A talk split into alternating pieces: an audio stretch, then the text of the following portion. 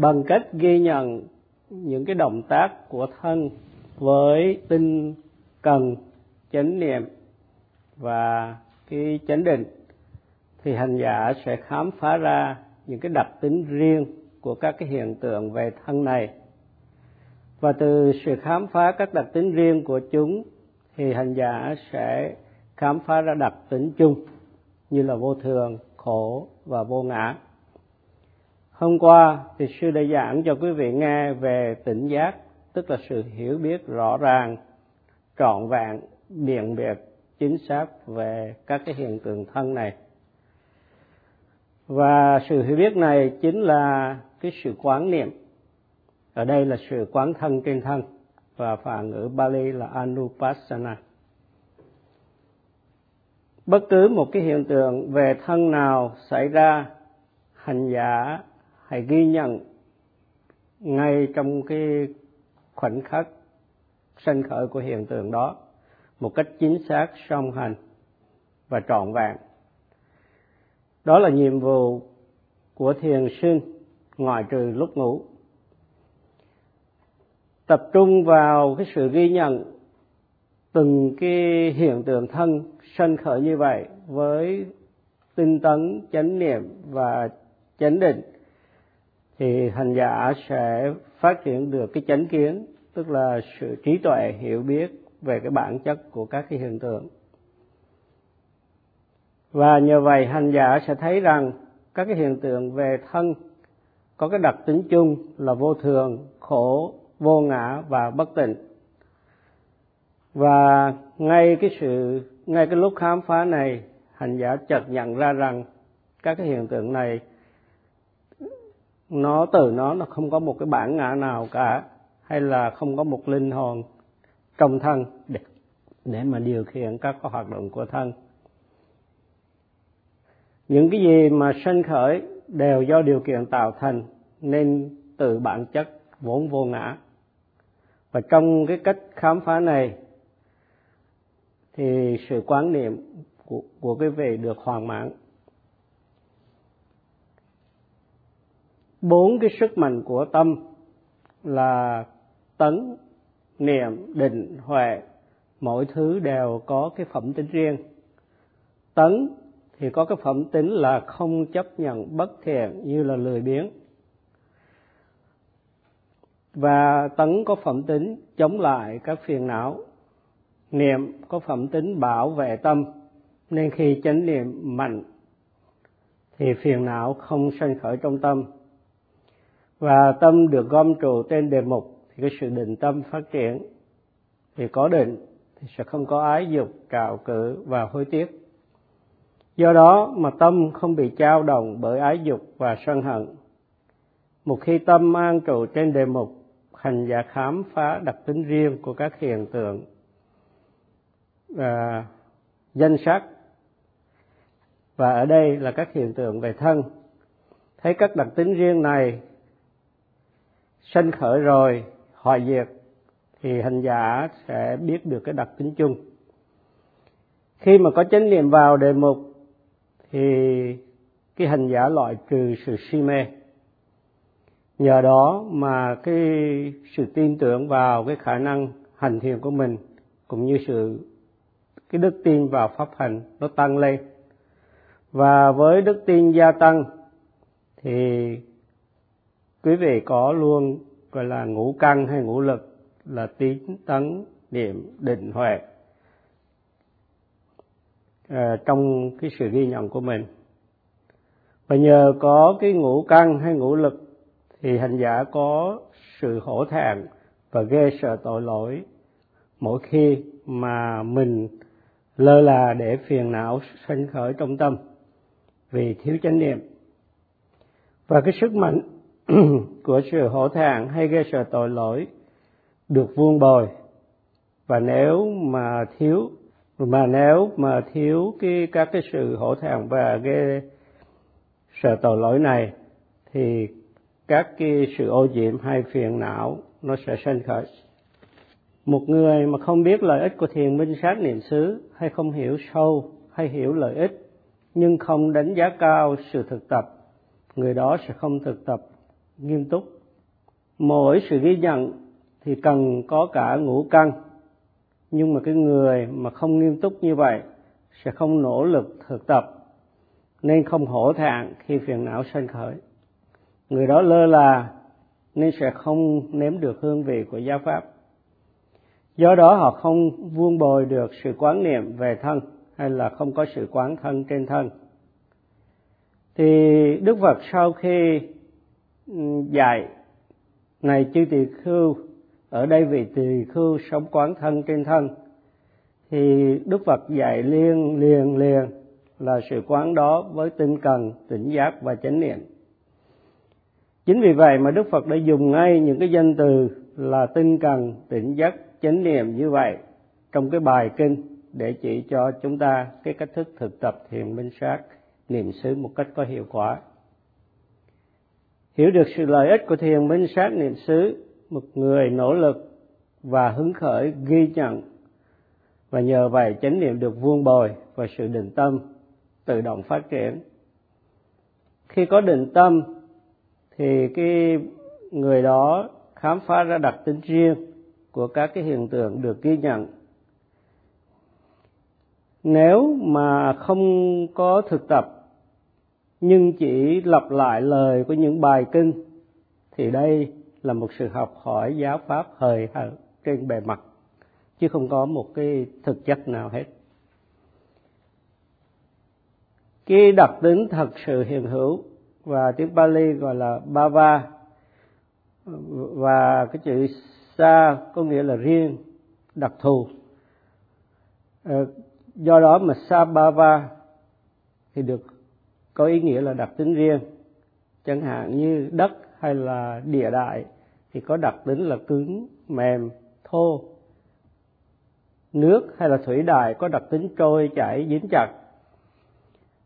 À, lửa hay là hỏa đại có đặc tính là ấm nóng nhạt.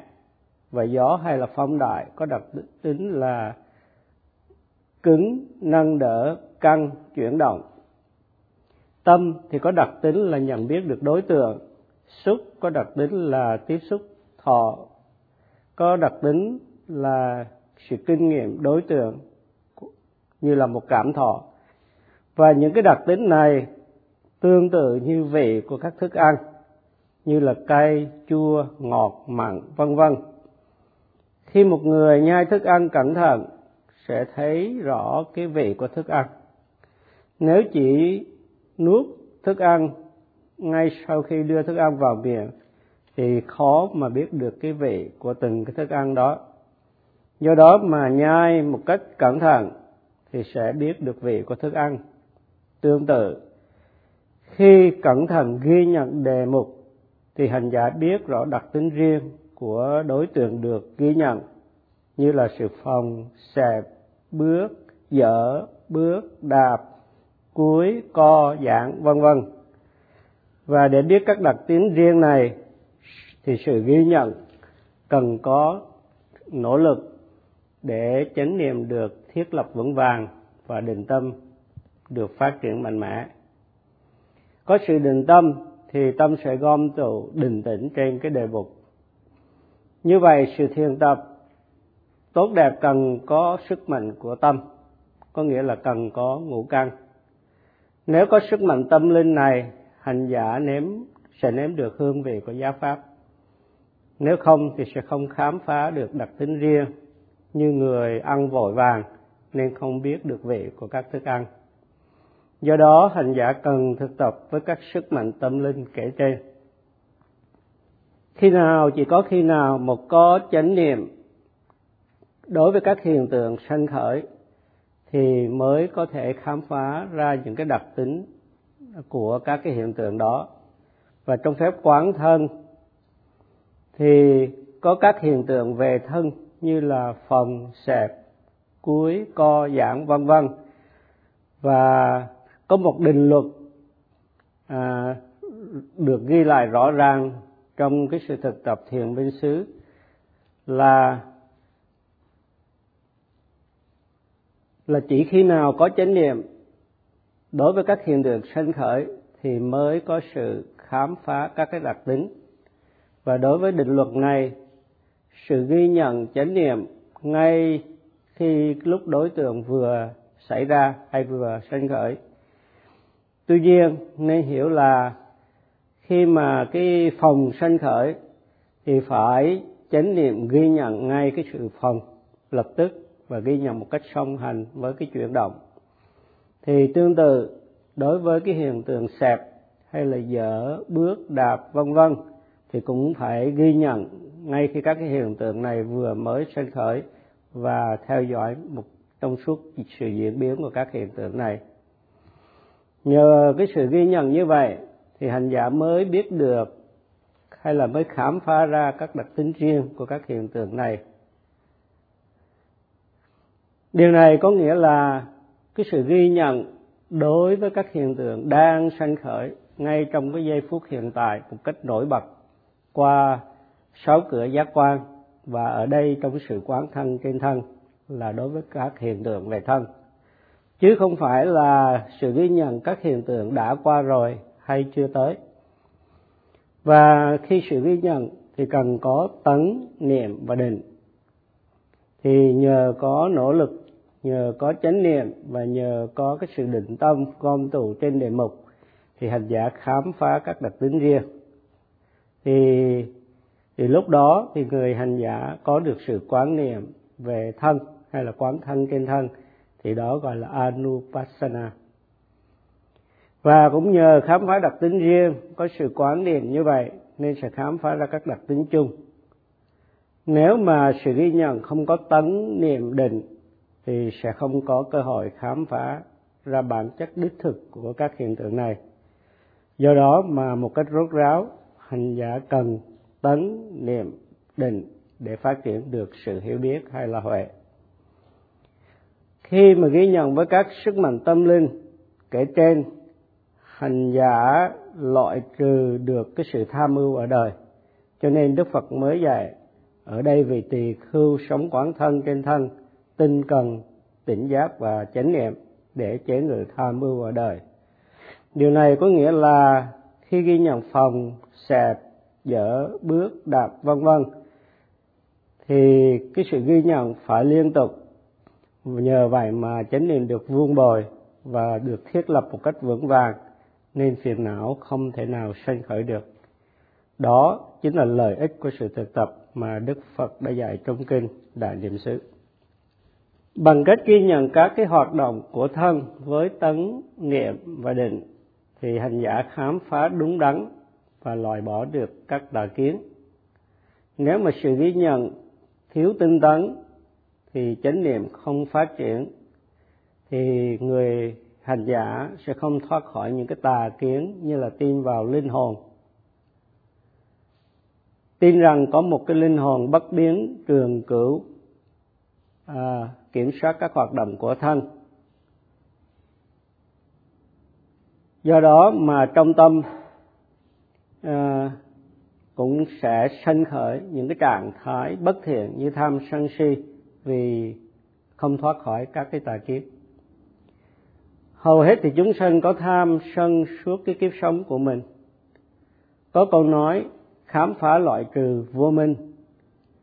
Ngay khi mà cái hiện tượng sanh khởi thì hành giả phải ghi nhận ngay để khám phá ra cái đặc tính riêng rồi đặc tính chung của các hiện tượng này. Khi mà sự ghi nhận đề mục xảy ra, tham hay sân không có cơ hội sinh khởi đối với đề mục được ghi nhận. Nếu không quán niệm đúng thì tham, sân ghét ganh tị, vân vân để sinh khởi. Và một người hành giả không có cái sự ghi nhận đúng thì không khám phá được những cái đặc tính của các cái hiện tượng này.